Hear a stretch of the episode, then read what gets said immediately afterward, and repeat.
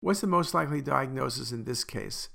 It's interesting, you see a mass in the pelvis on the left side that seems to be enhancing, and indeed it was. I guess in theory, without delayed images or pre images, you could say maybe this calcification, but I'll tell you, this was all enhancement.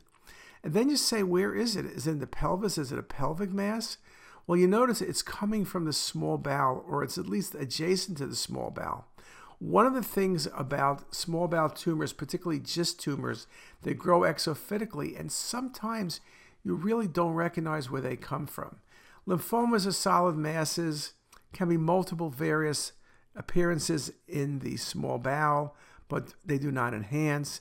Adenocarcinoma, infiltrative, can be bulky, but again does not enhance.